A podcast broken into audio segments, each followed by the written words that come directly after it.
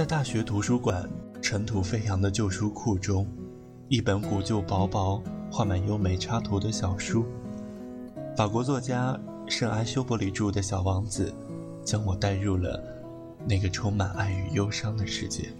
就像每个女孩子在看了《泰坦尼克号》后，都希望自己是露丝。我猜她们如读了《小王子》，都愿意自己是那朵玫瑰。但从最初到现在，我只觉得自己像那只狐狸。小王子遇见狐狸，是他正在哭泣的时候。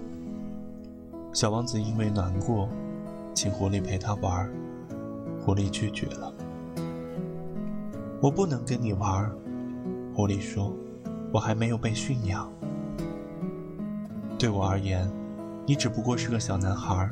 就像其他千万个小男孩一样，我不需要你，你也同样用不着我。对你来说，我也只不过是只狐狸，就跟其他千万只狐狸一样。然而，如果你驯养我，我们将会彼此需要。对我而言，你将是世界上独一无二的了。我对你来说，也是世界上独一无二的了。驯养，就是建立某种联系。如果你驯养了我，每当读到狐狸说出这句话的时候，都会感动得鼻子发酸。那种对爱的期盼与执着，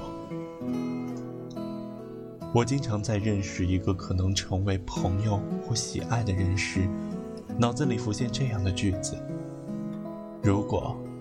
你驯养了我。狐狸向小王子描述，想象他的新人生。如果你驯养我，那我的生命就会充满阳光。你的脚步声会变得跟其他人不一样，其他人的脚步声会让我迅速躲到地底下。你的脚步声则会像音乐一样，把我召唤出洞穴。小王子驯养了狐狸，可是小王子还是离开了狐狸。对于像狐狸这样的人来说，生命中其实也已经不是很介意一定要把什么攥在手心里。那你还是什么都没得到吧？小王子说。不，狐狸说，我还有麦田的颜色。多么美好的感觉！只要你曾经被驯养，这个世界就不再是原来的样子。当我懂得“驯养”这个词后，我从此不再计较生命以往和将来的得失。无论是爱情，还是友谊，可能是我总在失去，可是谁不曾已经即将要失去什么呢？从童年时美丽的发卡，到终了时，我们的生命驯养，真不知道这只狐狸哪里学来的，现在又教会了我。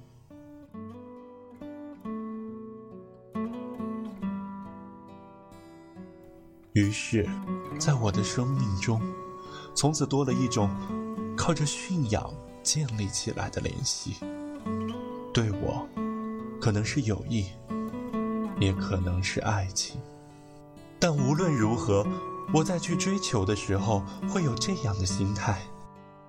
我相信到最后，我还能有麦子的颜色。这颜色，可能是我们共同读过的一本书，走过的一段路，有过的一段经历。同一时刻抬起头来看的月亮，心灵所感到的激荡，不约而同说出的一句话：生命会被这样的时刻鼓荡着，请你驯养我吧。我知道，那是爱的声音。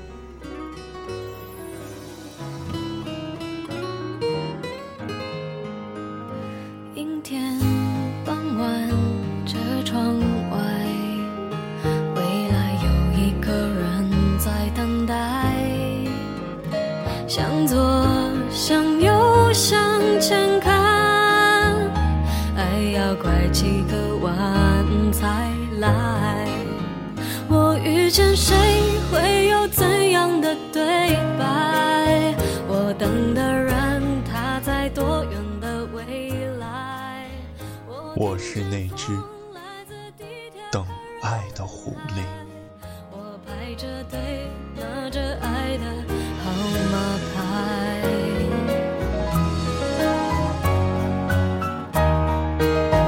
我往前飞，飞过一片时间海。我们也曾在爱情里受伤害。我看着